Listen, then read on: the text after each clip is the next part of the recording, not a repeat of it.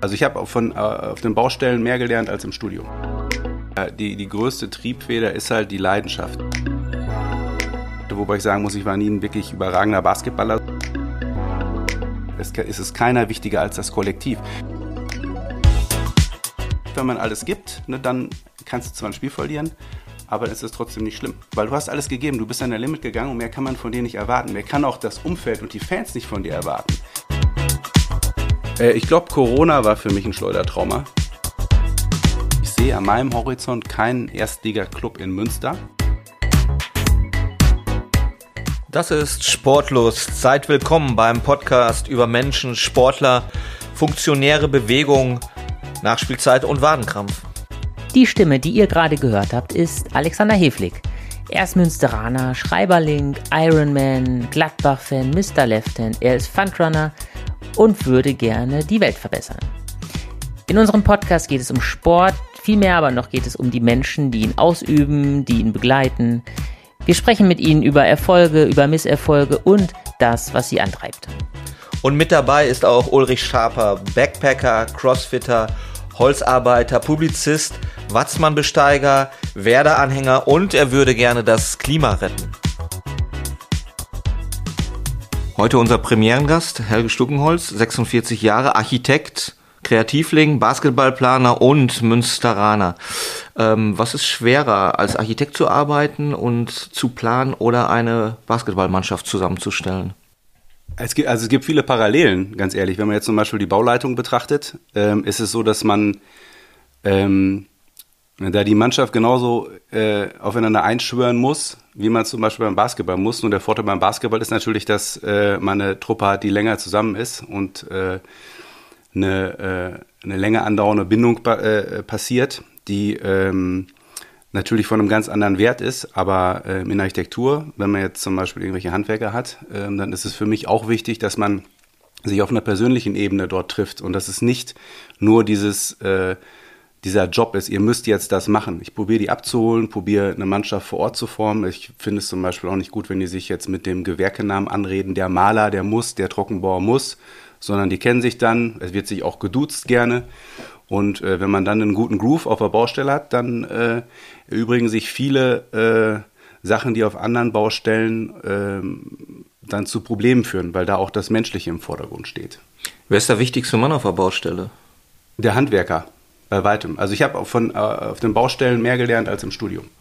Dann ist also der Handwerker auch im Basketball, weil wenn der Vergleich ähnlich ist, dann ist der Basketballer, der handwerkliche Basketballer, der wichtigere Spieler als der Kreativling auf dem Feld?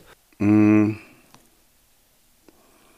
Muss ich drüber nachdenken. Also ich sag mal so, im Prinzip äh, die Basis ist Intensität, Leidenschaft und äh, der Wille, immer alles zu geben, dann wirst du, dann wirst du richtig gut auf dem Feld.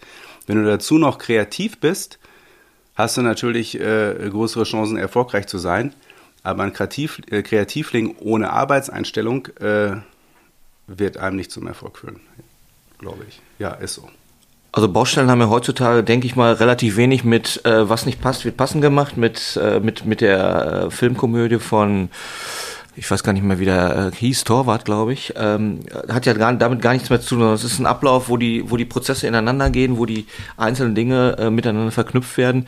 So ist es dann wahrscheinlich auch mit einer gut funktionierenden Basketballmannschaft, oder? Wo ganz viele Sachen zusammenkommen müssen, damit sie überhaupt gut ist.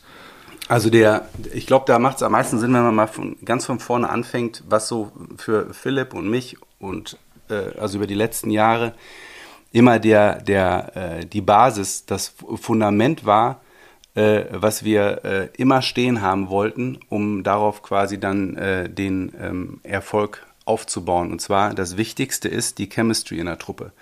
Wenn du äh, in einer Mannschaft eine gute, äh, gute Teamchemie hast, wovon viele immer reden, ne, aber äh, man muss sie wirklich, man muss sie wirklich haben, dann hat man äh, einen unfassbaren Vorteil. Und ich ähm, habe schon ganz oft immer gesagt, wenn man mir die Wahl stellen würde, dass man eine Mannschaft zusammenbauen würde mit ähm, 100% Talent und 80% oder 70% Teamchemie gegenüber einer Mannschaft mit 70 oder 80% Talent und 100% Teamchemie, würde ich immer die talentfreiere Mannschaft mit der besseren Chemistry nehmen, weil da äh, zwischen den Personen, also die, äh, das, was am Potenzial in der Gruppe liegt, immer das schlägt auf eine Saison oder auf mehrere Saisons in einem Programm als die Truppe, die mit mehr Talent äh, zusammengewürfelt ist.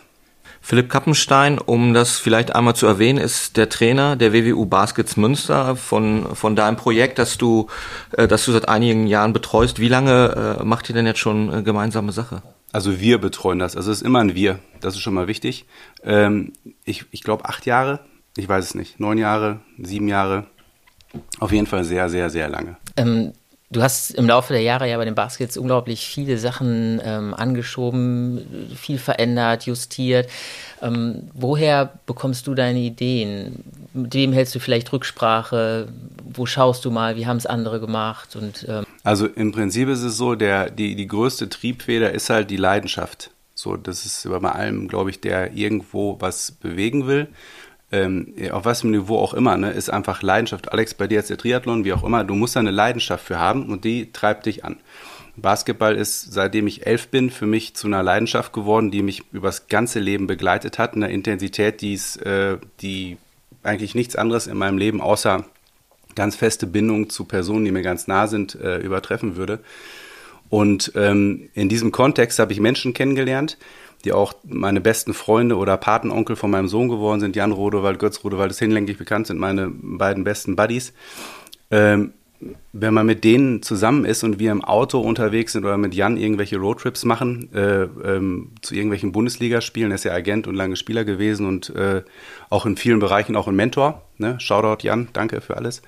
Ähm, dann sitzen wir acht Stunden im, im, im, im Auto, äh, fahren zum Beispiel nur mal einen Tag äh, nach Bamberg und wieder zurück weil es dann einfach so juckt, dass man weiß, da ist ein Playoff-Spiel, dann ruft man um 14 Uhr, ruft der eine den anderen an, sagt, ey, sag mal, was los, was machst du gerade? Ja, keine Ahnung, was machst du denn? Heute Spiel, ja.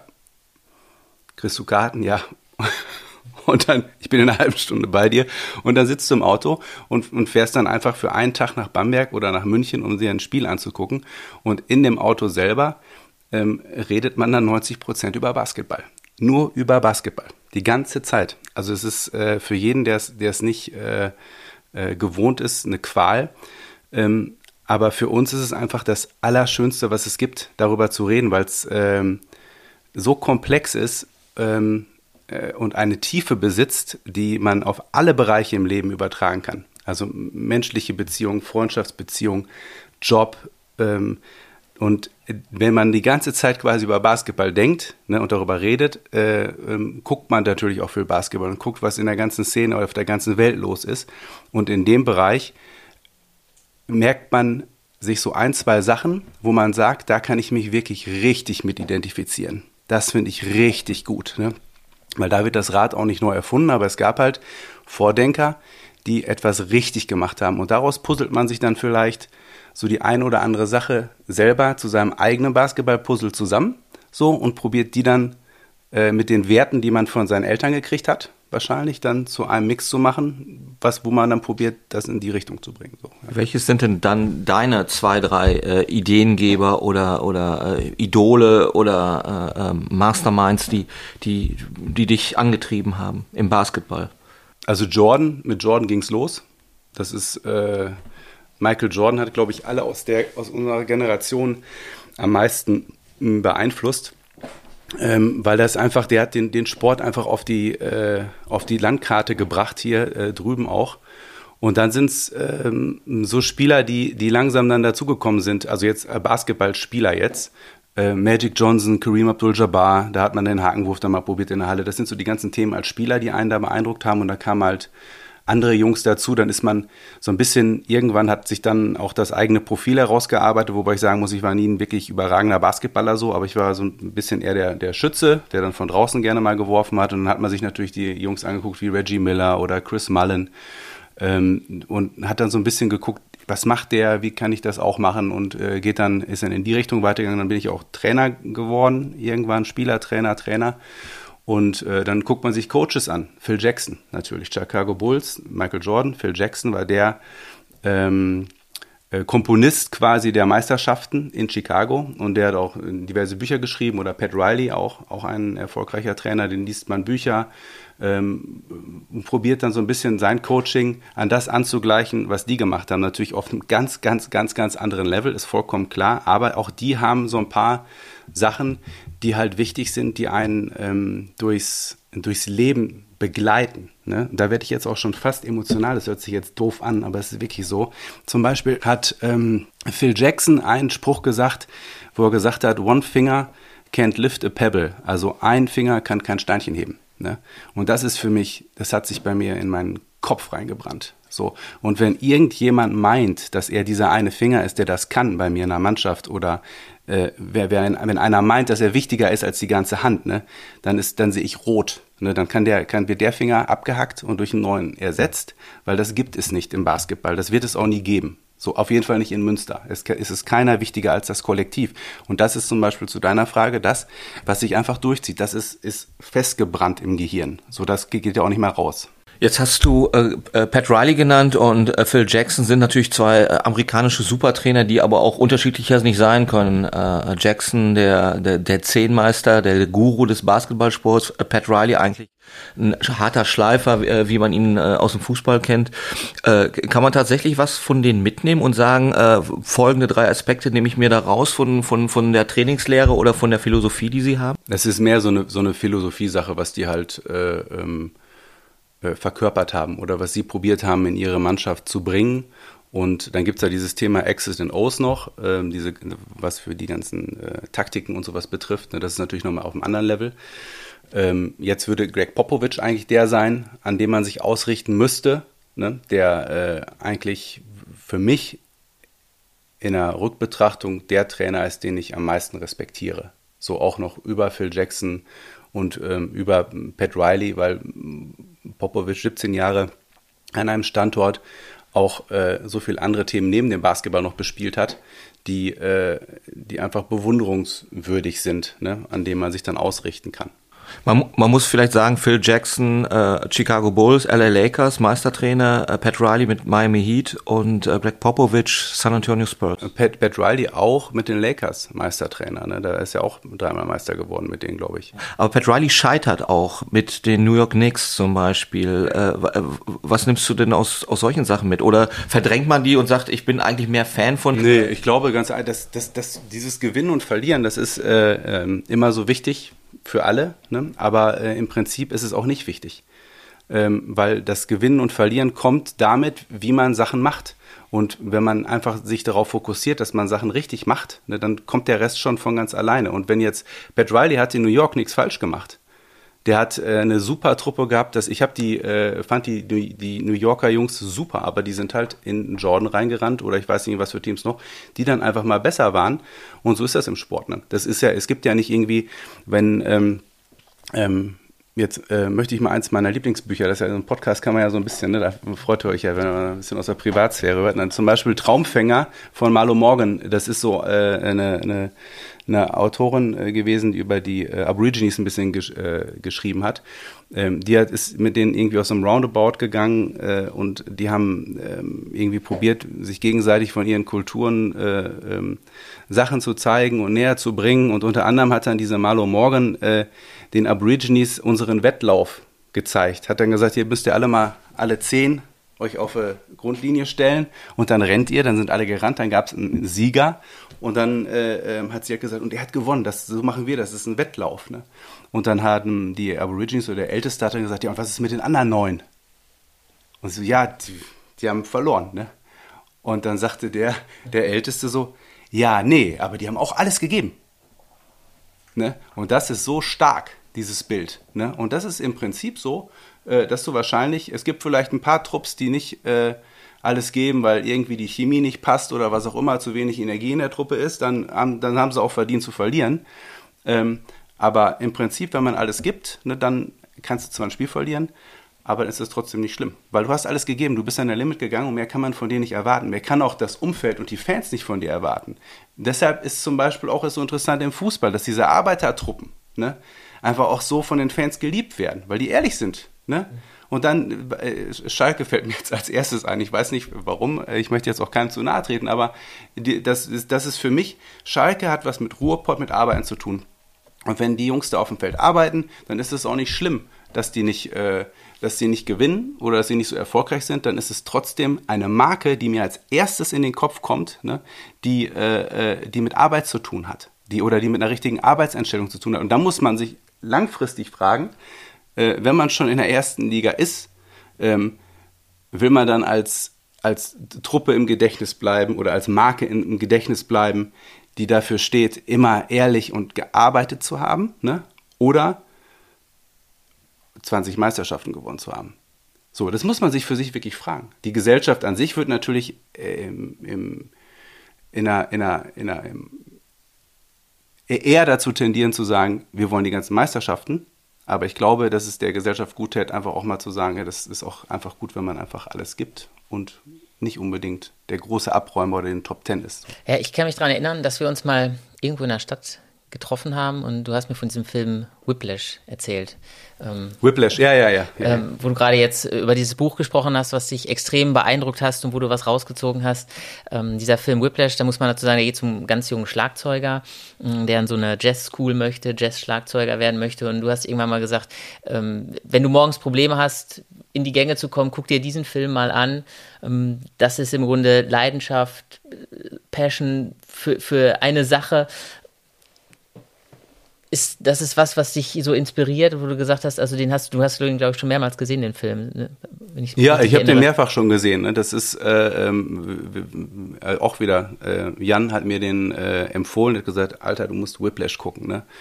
Das, äh, ich bin danach nicht mehr klargekommen. Das ist so dieses Ding, da weiß man, okay, da muss man unbedingt folgen und dann äh, auch sofort einschalten. Ich habe den auch gesehen dann und ähm, als ich ihn gesehen hatte, ähm, habe ich ihn direkt nochmal zurückgespult, habe mir die letzten zehn Minuten nochmal angeguckt und dann habe ich mir die letzten zehn Minuten nochmal im Originalton angeguckt. Ähm, das ist, ähm, was das Thema Leidenschaft betrifft und an die Grenzen zu gehen, um das zu erreichen, um diese, diese Verfüllung äh, ähm, zu spüren, die man erreicht, wenn man alles gibt, ne? äh, ist das ein, ein unfassbar toller, toller Film der äh, mich ähm, tief bewegt hat und glaube ich jeden jeden auch inspirieren würde. Ich weiß nicht, wie, wie fandst du den? Also hast du ihn auch gesehen oder? Ich, ich habe den auch gesehen. Ja, ich fand den ich fand den auch sagenhaft gut. Ich fand das auch wie diese wie dieser Film halt tatsächlich endet in diesem Blickkontakt zwischen oh Spoiler, ne? egal. Das war tatsächlich der war special, der Moment. Und als der Film an der Stelle rausgegangen ist, habe ich, also es war so ein starkes Ende.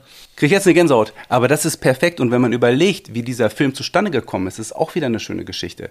Das ist, äh, die haben erst drei Minuten gedreht für Sundance Festival, glaube ich. Und äh, dann ähm, ist der Film, äh, dadurch haben sie die, äh, die Kosten dann zusammengekriegt oder das Budget zusammengekriegt, um den ganzen Film zu drehen. Der Regisseur ist, glaube ich, 23 gewesen, super junger Regisseur. Dann ist der ähm, angelaufen und ähm, wir haben nichts davon mitgekriegt, hat trotzdem dann, ich glaube, drei Oscar gewonnen oder so. Oder, äh, ich glaube. Ja, irgendwie. Und ja, glaube ich schon. Und dann ist er erst auf, auf die, auf die, äh, in, die in die Kinos gekommen. Ähm, und das ist einfach auch eine schöne Geschichte. So, das Whiplash heißt ja eigentlich Schleudertrauma. Äh, wann hattest du dein letztes Schleudertrauma?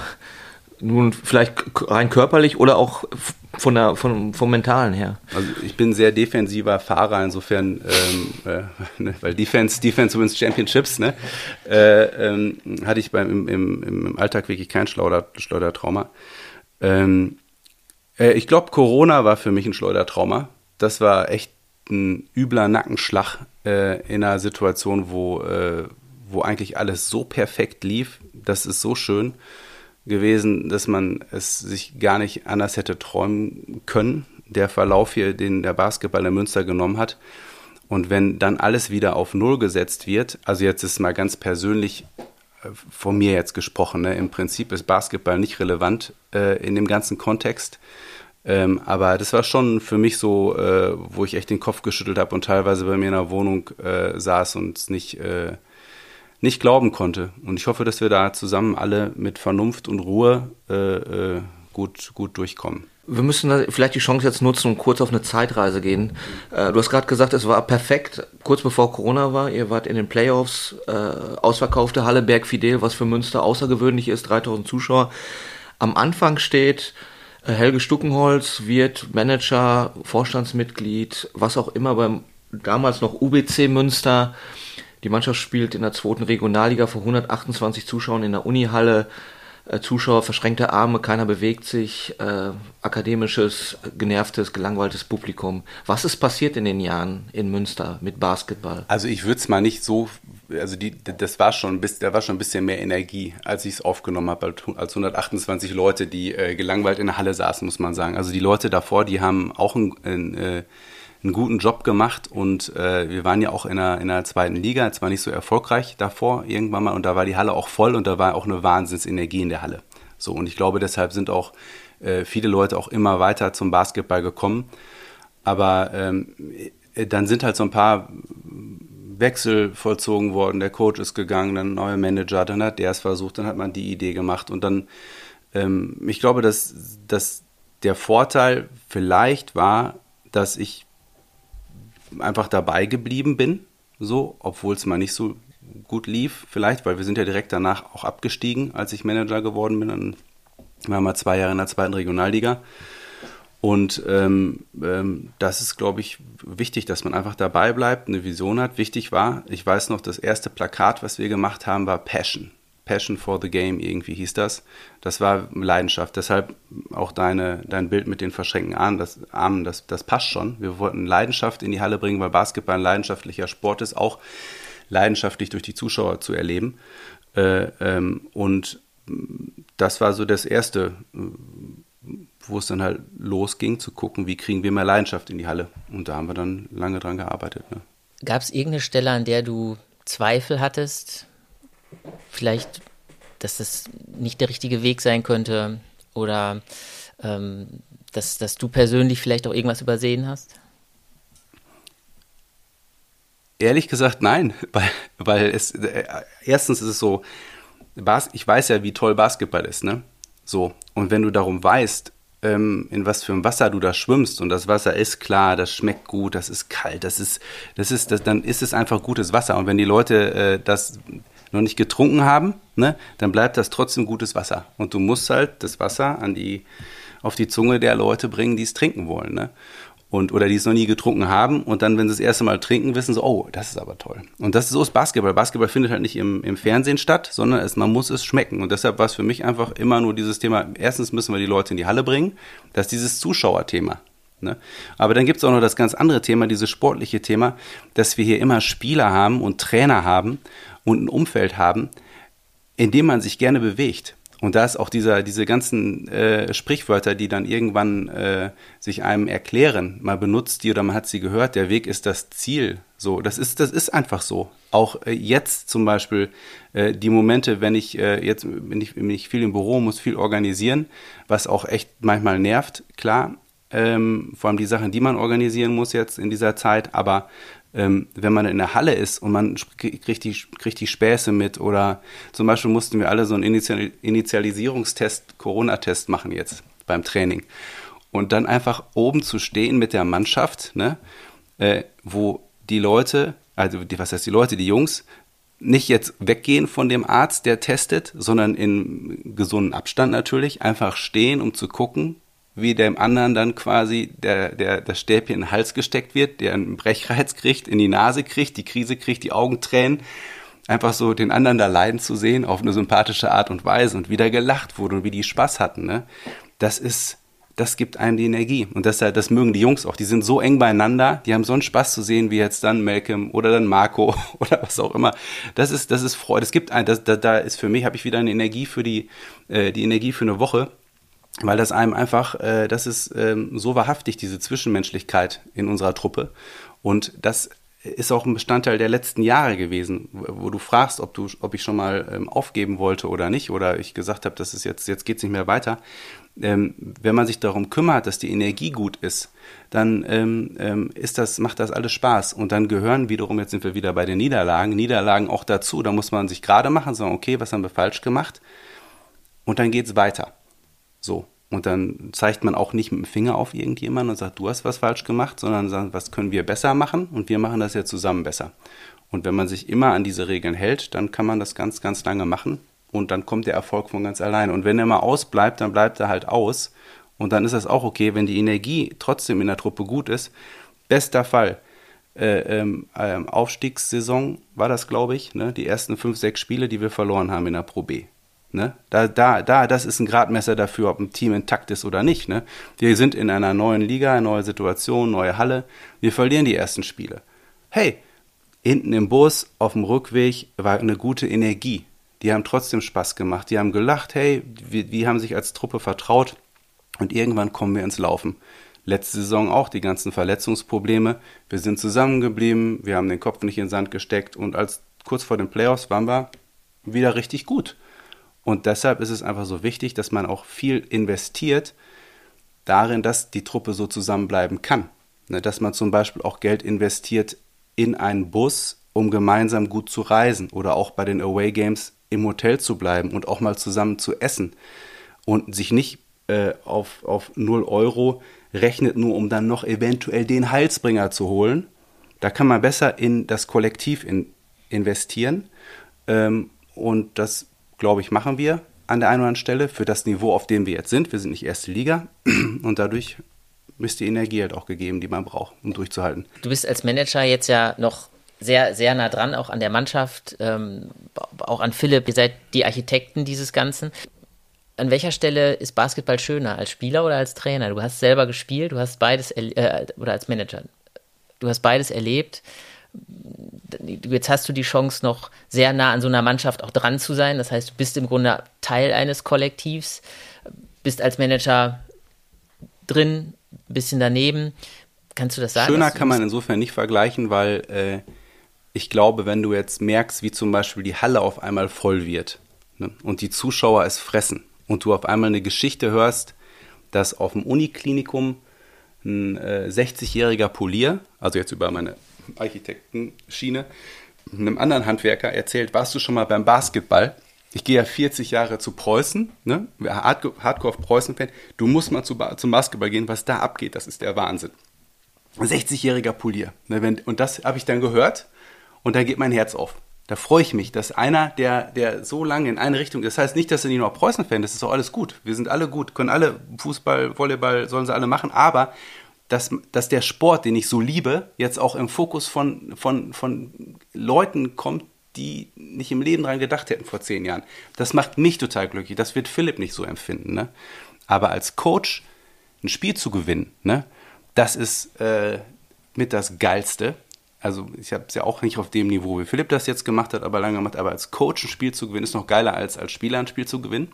Das ist unfassbar geil, aber, und deshalb ist es dann auch wiederum äh, von der Betrachtung so, dass es dann vielleicht für mich doch ein bisschen schöner ist, weil mich die Niederlagen nicht mehr so mitnehmen, weil ich weiß, Philipp macht einen guten Job, die Mannschaft macht einen guten Job, jetzt haben wir mal verloren, Ne? Und jetzt geht's weiter. Es läuft alles in die richtige Richtung. Ne? Ich kriege schon ein paar weiße Barthaare hier, da kann man das ein bisschen gelassener sehen. Ich weiß, Philipp pennt nach dem Spiel nicht.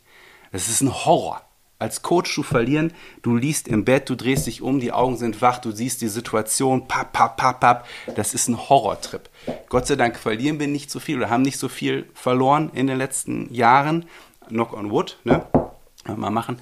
Äh, und deshalb ist der, äh, leidet Philipp nicht so hart, aber ich weiß genau, in den Spielen, wenn, wenn, wenn wir verlieren, da möchte ich nicht mit Philipp tauschen. Da, da, da machst du kein Auge zu. Aber, aber, wenn du gewinnst, und da reden wir auch manchmal drüber, ist auch bei mir jetzt so, so sonntags morgens, 3 Uhr, du wirst wach ne, und hast gewonnen, dann ist das, das kann man gar nicht, das ist wie Samt. Man liegt in Samt, es ist alles so weich und dann drehst du dich auf die Seite und pennst wieder. Und Im Umkehrschluss für mich auch, wenn wir verloren haben, du wirst dann wach um vier, bist wach. Dann bist du wach.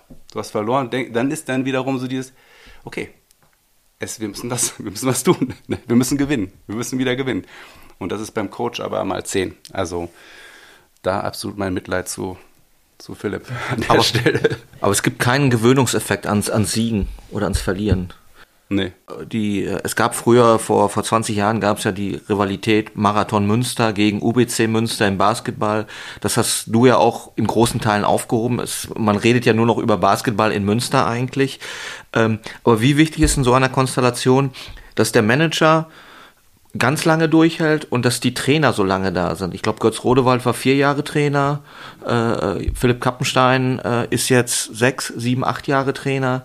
Äh, wie wichtig ist, ist dieses Konstrukt und wäre es gescheitert, wenn man nicht diese Trainer gehabt hätte, diese diese Nähe auch zum, zum, zum Trainer. Also nochmal kurz zu, äh, äh, vorab kurz zu ähm, der ähm, SG Marathon, TSC, UBC, die sind zusammengekommen, bevor ich äh, da war. Insofern, die haben schon gemeinsam in die richtige Richtung geguckt. Äh, da habe ich also jetzt keine, keine Verträge drin. Ähm, äh, um da den Leuten, die den Weg geebnet haben, auch den Respekt zu zollen. Ähm, was die, die Nachhaltigkeit betrifft und warum man äh, einen Trainer ähm, ähm lange bei sich hält, äh, das hat viel damit zu tun, erstens, dass man, dass man sich vertraut und aber auch, dass man den, ähm, den Spielern auch ganz klar vermittelt, dass es an der Position nichts zu drehen gibt. Und das ist das, was mich im Fußball ehrlich gesagt echt stört, wie da mit Trainern umgegangen wird. Aber auch in anderen Profimannschaften, die glauben, dass so durch, ein, durch einen Trainerwechsel dann, äh, dann, dann was bewirken können. Der kann vielleicht mal notwendig sein, aber ähm, ich glaube, wenn man äh, mal erfolgreich war und eine äh, gute Energie hat, dass man schon auch innerhalb einer Truppe immer Impulse setzen kann, um dann weiter erfolgreich zu sein. Also bestes Beispiel ist halt jetzt die Miami Heat zum Beispiel gerade, die schon, ich war ins zigte Jahr mit Eric Spolstra gehen, als auch Pat Riley natürlich auch GM, der weiß genau, ich halte an dem Trainer fest, die Mannschaft muss aus dem Arsch kommen. Ne? Dann hast du Greg Popovich, 19 Jahre bei, oder 20 Jahre jetzt, bei den San Antonio Spurs fünfmal Meister geworden, auch ein paar Mal nicht erfolgreich gewesen, aber da ist ein Vertrauen da. Das heißt nicht, dass man sich nicht auch reflektiert und äh, mal in Frage stellt, neue Impulse setzt. Aber ich glaube, wenn man dem, dem Team eine Hintertür gibt, wenn sie schlecht spielen, dass dann als erstes der Trainer ausgewechselt wird, äh, dann ist das, ein, ist das nicht gut. So, das Team, äh, die sollen mal ihre Leistung bringen. So. Apropos Fußball, du hast ein, äh, ja, wie soll man sagen, vielleicht ein ambivalentes Verhältnis zum Fußball. Das ist nicht mhm. deine Sportart, das ist mhm. nicht dein Ding. Äh, ihr seid auf dem Weg, wo man fast sagen könnte, naja, vielleicht lauft, könnt ihr irgendwann mal den Preußen in Münster den Rang ablaufen. Äh, ist, das, ist das eine zusätzliche Motivation oder spielt das überhaupt keine Rolle? Das interessiert mich ehrlich gesagt gar nicht. Also das wäre, äh, mir geht es wirklich um Basketball. Ähm, ich hoffe, dass ähm, die äh, Preußen für sich auch ihre Konstanz finden. Das ist, glaube ich, wichtig, ne? dass die äh, sich verjüngen. Das, was jetzt in letzter Zeit ähm, passiert ist, so ähm, finde ich, find ich echt cool, was die machen. Ähm, junge Leute geholt und auch, dass sie den ähm, Ole Kittner jetzt weiter eingebunden haben. Und ich glaube, dass wir dann ein guter Standort sind für Fußball, um auch leidenschaftlichen Fußball zu, äh, zu zeigen. Also das, und wir haben hier genug Leute, sportbegeisterte Leute, dann können wir nebeneinander spielen. Und ich meine, wenn du Barcelona, Madrid oder so anguckst, ist jetzt ein, nicht ganz unser Niveau hier, aber äh, die haben auch erfolgreiche Fußball-, Basketball- und äh, Volleyball-, Handball-Teams, die nebeneinander existieren. Also das, äh, da muss keiner irgendjemand überflügeln. Wir kommen am Fußball nie vorbei, aber ich glaube, dass wir äh, eine gewisse Zielgruppe in Münster äh, mit leidenschaftlichem Basketball super versorgen können, um hier äh, nachhaltig Basketball äh, auch in der Pro A zu installieren. So. Du hast, wir haben eben einmal schon kurz darüber gesprochen, über diese Erfolgsgeschichte Basketball in Münster, die Halle am Berg Fidel, die voll ist. Eigentlich gleich zwei Fragen. Zum einen, inwiefern hat sich vielleicht deinen Alltag auch verändert durch diesen Basketball-Hype, den ihr in Münster einfach entfacht habt? Ich glaube, das, das, das kann man gar nicht, kann man gar nicht wegdiskutieren. Und merkst du vielleicht auch in deinem Umfeld, in der Halle, dass, ähm, du hast das gesagt, Basketball ist schon ein sehr komplexer Sport, dass da ein anderes Fachwissen vorhanden ist, dass da auch anders über Basketball mittlerweile gesprochen wird, als das vielleicht noch vor fünf Jahren der Fall ist? Ja, absolut. Die Leute, die zum Spiel kommen, die bilden sich, die wollen, die, die stellen Fragen. Äh, die Fragen freuen einen. Basketballer, was ist denn das? Jeder beantwortet das gerne, weil das dann immer wieder eine Tür zur nächsten Frage öffnet und man dann irgendwann die Komplexität versteht und dann der, der, der Sport noch interessanter wird, wenn man ihn noch mehr versteht. Ne? Ähm, in meinem Alltag, ähm, ja, das ist halt, wird ein immer größerer Teil. Ähm, wenn jetzt Corona nicht gekommen wäre, wäre es wahrscheinlich so gewesen, dass ich dieses Jahr das erste Jahr Fulltime Basketball gemacht hätte, um es auf die nächste Ebene zu bringen. Jetzt, ich habe mich noch nicht jetzt ganz aus der Architektur rausgezogen, um einfach ein zweites Standbein noch äh, unter mir zu wissen. Ähm, deshalb ist es jetzt so ein bisschen shaky, die Situation gerade. Ähm, Aber ähm, es ist schon so, dass es so, so groß geworden ist, dass es dann heißt All in. Und dann heben wir das Ding auf die, auf die nächste Ebene. Ne? Wenn du, du hast grad, wenn du schaust auf die Baskets und äh, du hast gerade davon gesprochen, Pro A. Pro A ist eigentlich die zweite Liga, die höhere Stufe der zweiten Liga. Ihr spielt zurzeit in der Pro B, das ist die Nord-Süd-Staffel und Pro genau. A ist quasi ganz Deutschland dann. Und das ist die Liga, aus der man in die erste Liga aufsteigen würde. Dann, genau. Ne? Ja. Wohin kann, kann eine Reise in Münster gehen mit dem Basketball? Weil ähm, natürlich redet man auch nicht nur, man redet nicht nur über Philosophie, man redet nicht nur über, über einen Plan, den man hat, sondern man, man redet auch über stumpf über Ergebnisse und, und Platzierung und, und Ligenzugehörigkeit. Äh, was ist machbar in Münster? Also mit, mit mir machbar wäre äh, Pro A, ein Top-Pro A-Team zu werden. Ähm, und da ein Alleinstellungsmerkmal in ganz Basketball Deutschland zu erzeugen.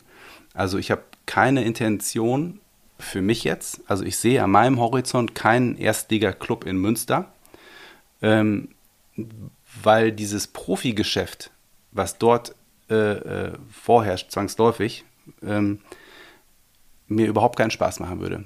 Ich habe da auf, über verschiedene Stellen so einen tiefen Einblick rein, äh, dass, ähm, dass das einfach, das ist, das, das ist nicht mit den Werten zu vereinbaren, die, die, die ich leben möchte. So, ne? Das ist meine Meinung, wenn vielleicht ist irgendwann so, das Basketball so groß in Münster wird, dass sie dann sagen, müssen wir ein Stuckenholz absägen, wir wollen in die erste Liga, dann ist das auch okay so.